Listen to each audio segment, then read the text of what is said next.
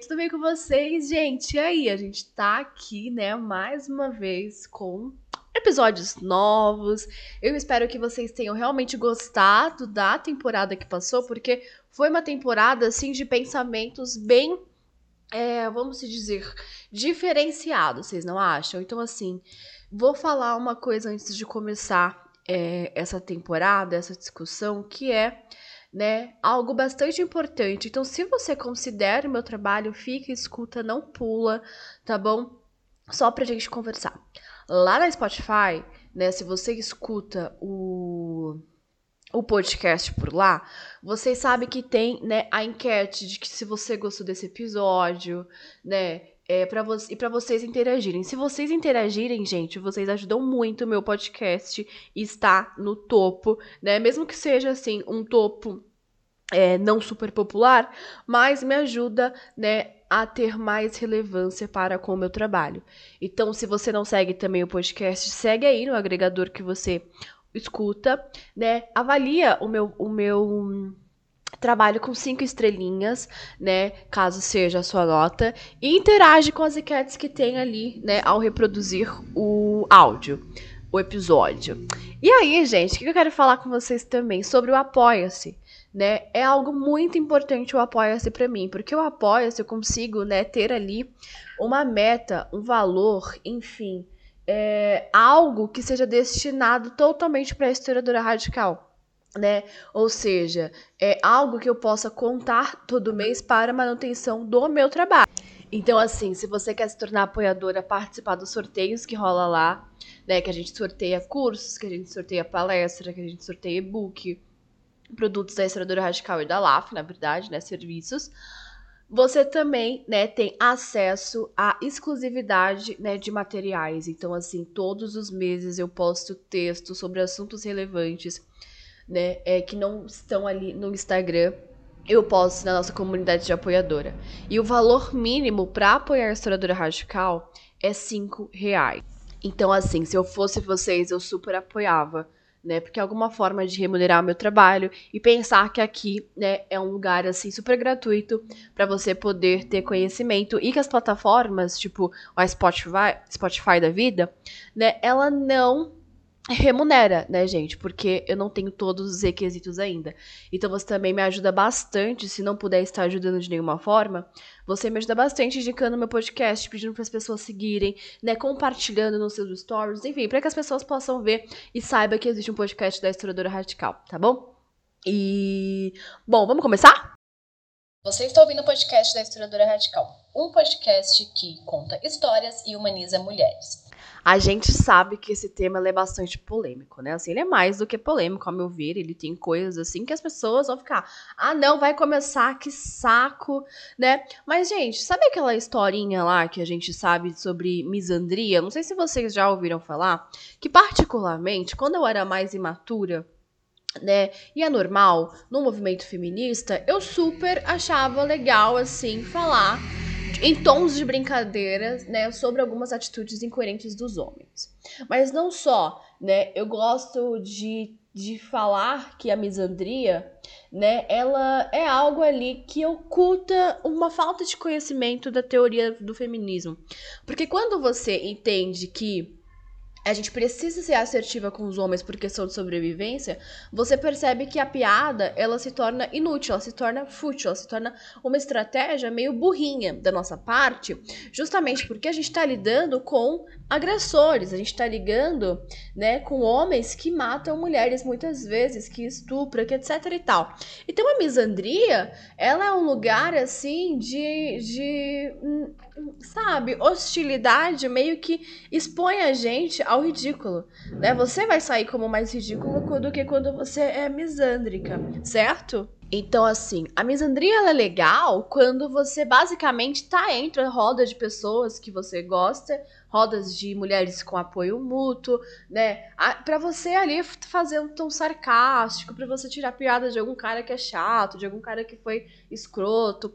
super bacana. Quando a gente vai para o espaço público, né, utilizar da misandria ganha muitas vezes um tom infantil e quanto mais a misandria, né, ela é utilizada como mecanismo de ataque, na, verdade de defesa também pode ser, né, a gente percebe que existe aí uma falta de conhecimento, né, de teoria feminista, de estratégia feminista, de história das mulheres, né, e de, e de faltas de recursos para você combater de fato é, os machismos que surgem nas estruturas, o machismo que se torna ali presente num homem, no, no ambiente de trabalho, no ambiente da sua família, entende? A, a misandria ela é uma ferramenta assim que não é tão eficaz, né? Embora eu e vocês que me conhecem saibam, eu sou extremamente sarcástica, eu tenho um humor muito amargo, eu sou uma pessoa super é, irônica, né? Mas assim, eu sou cheia de piadinhas, assim, super, super, super desconfortáveis, né? Eu gosto dessa coisa de deixar a pessoa desconfortável no desconforto dela, sabe? Não vem colocar esse desconforto pra mim, não. Principalmente quando é homem. Então, assim, a gente vai elaborar isso. Então, essa temporada, né? Ou sei lá quantos episódios vai ter, se são três ou quatro, estou pensando, mas já montei aqui os títulos, tudo certinho. A gente vai falar é, sobre tudo isso, tá bem? É, e aí, né, eu queria pegar 10 pontos bastante interessantes que a gente discute sobre esse homem de esquerda. O primeiro ponto que a gente vê os homens de esquerda falando, né, e que não promove muito diálogo com teorias feministas, ou com feministas, ou com em lugares mistos, com mulheres nos lugares mistos, no partido que eles estão, na organização que eles estão, seja organização estudantil, seja organização universitária, sabe? É, é eles não falam muito, né? É sobre uma coisa que eles repetem quando a gente começa a falar sobre estruturas do machismo em suas falas, ou no partido, na organização, né? Que é assim. Eles abrem aspas, tá? A luta de classes é mais importante do que a luta feminista. Devemos focar apenas nas questões econômicas, fecha as aspas. Hoje, talvez, né, esse homem que está focado na luta de classes, ele entende que é importante, sim, poder falar sobre a luta feminista, poder falar sobre é, a questão de sexo, né, que se dá nas relações sociais entre homens e mulheres. Não à toa, a gente percebe que isso também é nos homens mais jovens que existe mais uma abertura, né, sobre isso. Quando você vai para um homem mais engessado, para um homem que é mais maduro, que está no movimento, né, de aspirações ali do partidos do século XIX, do século XX, esse homem de esquerda, né, que acredita que o, a opressão com a, a mulher, né, acabaria com, com o fim do capitalismo, a gente percebe que eles falam isso o tempo inteiro, né? Ele fala que a gente não deve focar em outras lutas externas, porque isso é plano do capital para atrapalhar lutas de classes, né? Mas é importante a gente saber que a luta de classes ela não se dá somente no âmbito econômico, né? A gente tem teorias que dizem que, por exemplo, o marxismo ele é economicista demais, né? Porque ele ignora outros tipos de relações sociais. E eu questiono você, homens de esquerda ou pessoas de esquerda que estão aqui, né, de forma geral, homens e mulheres, no sentido de questionar o quê? Assim, né? Me fala como a gente vai ter a derrubada do patriarcado com o fim do capitalismo, sendo que a estrutura capitalismo que a gente vive hoje foi inspirada em estruturas patriarcais antes do capitalismo existir. Né, com a divisão sexual do trabalho, né, com a divisão das atividades, na questão da dicotomia pública e privada, que Karl Marx não falou, por exemplo né? Então, assim, é interessante a gente poder perceber isso, porque eu entendo o que vocês querem dizer com isso, mas ao mesmo tempo é ser conservador demais um discurso e entender que nós estamos na idade contemporânea e tem inúmeras mulheres apontando erros nas estruturas teóricas de vocês. E vocês, ao fingirem que não veem, ao fingirem que não escuta, é sim machismo. É sim mexer no ego de vocês e mostrar que há mulheres que podem ter, entender tão bem de marxismo e criar novas ordens sociais para além do marxismo, para além do anarquismo criado ali do século XIX. Então, é interessante a gente poder pensar nisso, por que não, né? Aí, né, dada essa discussão, a gente vai para um ponto 2, abre aspas, que eles falam assim, ó, abrindo aspas. As mulheres são emocionalmente estáveis para liderar movimento revolucionário. A gente tem várias e vários homens que falam sobre isso, né? Não só de esquerda, olha só. Os homens liberais falam bastante sobre isso, né? O Rousseau fala sobre isso, o Locke fala sobre isso, o Hobbes fala sobre isso, uh, o Kant fala sobre isso, é, quem mais, gente, fala sobre isso? O Proudhon, um teórico do anarquismo moderno, fala sobre isso, né? É, a gente tem muitos homens que falam sobre isso, de que nós somos emocionalmente estáveis, né? E não conseguimos é, liderar movimentos revolucionários, mas é uma mentira. Né? Existem mulheres revolucionárias, e se você me escuta e você participou do Mulher Revolta Revolução, a gente sabe que as mulheres são revolucionárias, tanto em prática quanto em teoria. Elas conseguem ter, sim, através da sua experiência enquanto mulheres, né? É uma nova ordem social ali sendo posta, sendo estudada, sendo analisada, sendo construída, né? Mas os homens, ao afirmarem isso, né? É uma. Como eu posso dizer? Um escapismo tão grande de, de, de não querer dizer basicamente assim, ai, não vou deixar que uma mulher lidere o meu partido porque ela é mulher. Isso é machismo. Né? A gente tem, fiz uma postagem hoje, né? O Partido Comunista Chinês ele teve cinco lideranças, né? Nenhuma foi mulher desde após é revolução. Então, assim, é interessante pensar, poxa, mas peraí, porque o Mao Tse Tung, né, ele basicamente, ele fala, ele escreve cartas e cartas e cartas falando sobre a importância da questão da mulher, né? É, ou as, os homens russos, por exemplo, quando são os sovietes, os bolcheviques, eles falam sobre a Jinkpro, né, que é a questão da mulher. Então, assim, mas em nenhum momento eles conseguiram dar o mesmo protagonismo para uma mulher da mesma forma que dão para os homens. Para por quê? Porque eles não aceitam né, que uma mulher pode sim fazer as mesmas coisas que eles. Então eles voltam para o discurso natural, né? Então é interessante a gente pensar nisso. É, que todos eles, de alguma forma ou outra, vai para a questão da natureza, mesmo sendo materialista, né? É engraçado. Aí, outro ponto bastante interessante é que eles falam, principalmente os homens mais velhos de esquerda, né, que é a maternidade é o papel natural das mulheres, elas devem priorizar a família em detrimento às suas carreiras.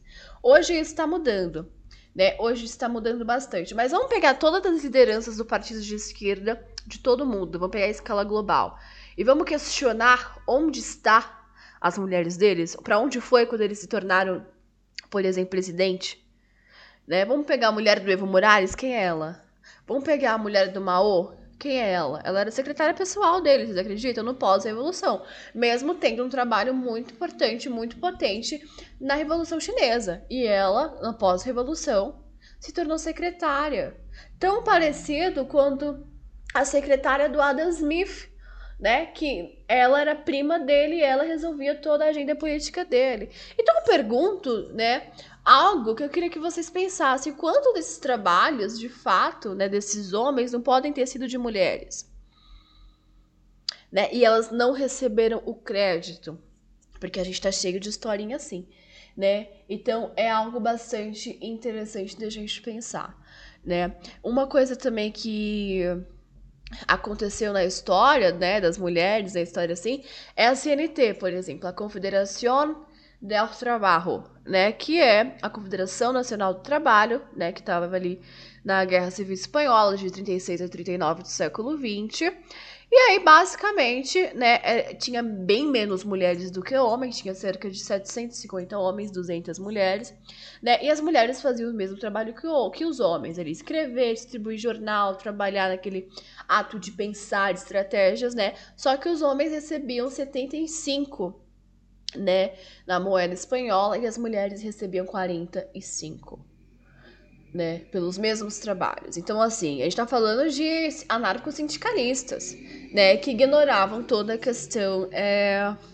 de sexo, né, e empurrar a mulher para esse lado de que elas recebem menos, de que elas são boas em casa, né, porque num lugar político elas são emocionalmente instáveis, é ignorar algo primordial. E o que é essa ignorância primordial? Entender que o espaço político não foi criado para mulheres. Então é óbvio que ela vai demonstrar desconforto. É óbvio que ela vai ficar muito mais abalada do que você, homem. Isso é algo óbvio. O ambiente público foi criado para você. Então é óbvio quando uma mulher chega no ambiente público, ela vai ter propensão a ficar muito mais instável. Porque vocês fazem a vida dela um inferno. Seja de direita seja de esquerda. Né? Quantas mulheres já denunciaram é, homens de esquerda por estupro e elas, no final das contas, tiveram que sair da coletiva, tiveram que sair de uma organização. Eu tenho amigas pessoais que passaram por isso e o cara anarquista lá tá no topo, maravilhoso, com a feira em andamento, com os produtos dele sendo vendidos. Que perfeito! E ela teve que sair do país. Porque não tava conseguindo trampo mais nas coisas que ela fazia, porque tava feio demais, sabe? Mas bom. Né? Aí a gente vai pro quarto. Abre aspas aí, tá? Mulheres não são tão qualificadas quanto os homens para ocupar posições de poder e liderança. Parece um discurso, né, de, de direita, mas a gente sabe, os homens eles não falam isso de forma verbal, eles não verbalizam essa frase. Mas, ok, qual é o outro motivo de não ter mulheres na liderança? Qual é o. Assim, sabe? Quais são os vários motivos, na verdade, né? Eles, eles podem não verbalizar por serem de esquerda e pegar mal, serem cancelados, serem boicotados, enfim, que seja. Mas alguma coisa aí acontece. E acontece bem feita, né? Existe uma estratégia assim que elimina a mulher da posição de liderança. Né? E a história explica. E aí, vamos lá. Os problemas de abre aspas aí, tá? É outro ponto. Os problemas de sexo são exagerados e inventados pelas feministas. Não há uma verdadeira opressão das mulheres. Eu já escutei isso. Inclusive tá lá no meu Instagram, lá numa das primeiras postagens, né, falando que os assuntos que eu trazia eram invenção. E qual era o assunto que eu trazia? A questão da prostituição ser um, um lugar de opressão à mulher. Fidel Castro, se a gente for pegar as entrevistas do Fidel Castro, alguns textos do Fidel Castro, ele defende a prostituição, tanto que ele fala nossas putas, né? As putas cubanas, elas são formadas na universidade, em questão das putas que não estavam vivendo no socialismo. Né? Mas qual é a vantagem? Você ainda continua sendo objetificada pelo homem revolucionário, né? Ou líder da Revolução Cubana. Olha que legal, que lindo, que perfeito. Parabéns! Né? E aí, é, a gente tem outro, né? Que eu acho que é, esse daqui é o mais, assim, que tá sendo usado por enquanto, né? É o, a carta na manga, assim, que é Feminismo é um movimento de mulheres brancas. As mulheres negras já alcançaram igualdade, né? É, e etc, etc, etc e tal. Falar que o feminismo é um movimento de mulheres brancas é ignorar a história do feminismo. É ignorar o que é feminismo, é ignorar como que se compõe né, o feminismo, é ignorar que o feminismo ele não é universalizante. Existe sim o feminismo da mulher branca? Existe. Né? Mas como que é feito? Qual é outro tipo de feminismo? Qual outras correntes de pensamento que tem? Porque, gente, nem o marxismo ele é né, unânime. Quem dirá o feminismo? Né? O Marx, por exemplo, ele ignorou, né, durante uma boa produção teórica dele, a questão da escravidão, da colonização das Américas. Né? Aí quando ele começa a escrever sobre os mouros, etc, etc e tal, ele fica doente e morre. Entende? Então, assim, sabe? Hum, e aí, né? Como que fica? Essa acusação é basicamente assim: ela precisa ser feita com muito cuidado. Então, homem, quando você pensar em falar sobre isso, pensa por que, que você está querendo falar sobre isso, né? Porque muitas vezes homens brancos falam sobre isso também, mas homens pretos também falam, né? Mas mal mal veem ou mal querem ver, né, que muitas vezes ele explora a mulher negra dentro de casa, explora a mulher indígena dentro de casa enquanto o homem indígena. Então assim, e aí? E aí? Né? E aí a sete, né, que é assim.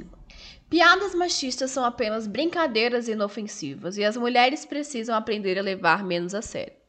Quando as mulheres começam a levar a sério né, a questão política, começa a se politizar, eles falam, ah, mas é só piada. Aí você deixa o ambiente pesado, né? Quantas vezes a gente viu homens falando sobre mulheres com tom de piada e ao se justificarem fala que foi uma piada, né? A gente tem exemplos de humoristas usando tons, né, de piada para falar sobre pedofilia, por exemplo. Vou falar o nome, Léo Lins, põe aí no YouTube, se tiver ainda, né? Se tiver coragem. Então, assim, é algo a se pensar, viu, gente? É algo a se pensar. E aí, né, é... uma coisa que eu gosto também, essa frase que eu anotei aqui, que, ai, que é assim: homens têm necessidades sexuais mais elevadas. É natural que busquem satisfação fora de um relacionamento monogâmico. Ai, ai, né? A, o discurso da não monogamia, ele vem aí, né? É, ai, eu não quero me sentir controlado, ninguém quer de ninguém. Mas, né, há muitas vezes a mulher só resolve, só, só resolve né, entender que estava no relacionamento não monogâmico depois que já foi traída. Depois que esse acordo que ambos os seres racionais fizeram, né, é, foi quebrado. Então, assim, muitos homens ainda hoje, eles acreditam que o desempenho sexual do homem, ele é totalmente diferente do desempenho sexual da mulher. E isso é mentira. Isso é uma construção. A biologia, por exemplo, na questão de sexualidade, hormonal, etc., elas são coisas diferentes. E ela vai se tornar de alguma ordem de interesse, alguma ordem de poder, né? Quando ela basicamente, né, precisa estar colocada de algum jeito ali naquela relação social específica. Então, dizer que o homem tem necessidade sexual mais elevada é basicamente dizer assim: ah, meu, você tá blefando, né? Não é possível. Você deve estar tá blefando, cara. Porque assim, me fala onde tem o livro de biologia aí todo o seu comportamento que você chama de natural biológico, fisiológico, necessidades hormonais, é construção social materialista, senhor materialista. Né? Não é sobre não monogamia e monogamia. Porque também é construção social, esses termos, esses contratos. É sobre uma outra coisa, entendeu, meu? Pelo amor de Deus. Ai, gente, pelo amor de Deus, eu fico bravo, porque esse discurso veio assim, né? Essas frases que eu peguei de frases que eu já ouvi, tá? Isso que eu escolhi só 10 pro podcast não ficar grande. Mas olha, Aí tá, a gente vai pra frase 9, né? Que é assim: abre aspas. As mulheres têm menos habilidades técnicas e científicas inatas. Por isso, há menos representação feminina nessas áreas. Quem falou isso foi o Proudhon, né? A galera do século XIX, eles gostam de falar sobre isso. Eles gostam de, assim, quem vai seguir nessa linha gosta de achar que mulher é menos racional. Não é que a mulher é menos racional, cara pálida. É porque a mulher tem uma relação social diferente com você. Ela não é você, ela não vai pensar como homem. Ela foi socializada de forma diferente. Então, as. Com, é, como eu posso dizer? As considerações que elas vão ter nas relações sociais é diferente da sua. A ordem social estabelecida para a mulher feminista é diferente do homem de esquerda. Não significa que não vai ter coisas em comum. Vai ter, mas é diferente. E aceitem isso, que é diferente. Porque vocês não sofrem machismo estrutural, vocês não sofrem misoginia, vocês não sofrem medo de serem estuprados pelo seu amigo, né? Então, assim, são coisas que é pra levar a sério de verdade, verdadeira mesmo. Não é pra gente ficar brincando, né? É, com esses discursos aí. Uh... E aí, né? A 10. A masculinidade é naturalmente dominada e superior à feminilidade. Os homens devem liderar e tomar decisões. Isso daqui né, é extremamente complicado por diversas razões, né? É, e aí a gente pode tentar trabalhar isso melhor, né? O que é essas diversas razões? É basicamente, né, é, ver que eles, muito homens de esquerda, eles acham que masculinidade e feminilidade é uma coisa inata, é uma coisa natural e não é. Masculinidade e feminilidade é onde vai ali mostrar a relação social do do gênero. Gênero é uma relação social. Por isso que é importante você estudar a teoria feminista e sair muito desse lugar economicista. Né? É importante a gente ressaltar né, que essas falas, essas controversas, né? Elas muitas vezes refletem estereótipos, né? É, e preconceitos, e misoginias, e machismos, né? Enraizadas na sociedade. Né? A gente precisa entender de verdade que não é porque você é um homem de esquerda um homem que entende né, de teorias econômicas, políticas, porque eu também entendo, tá? E muito bem.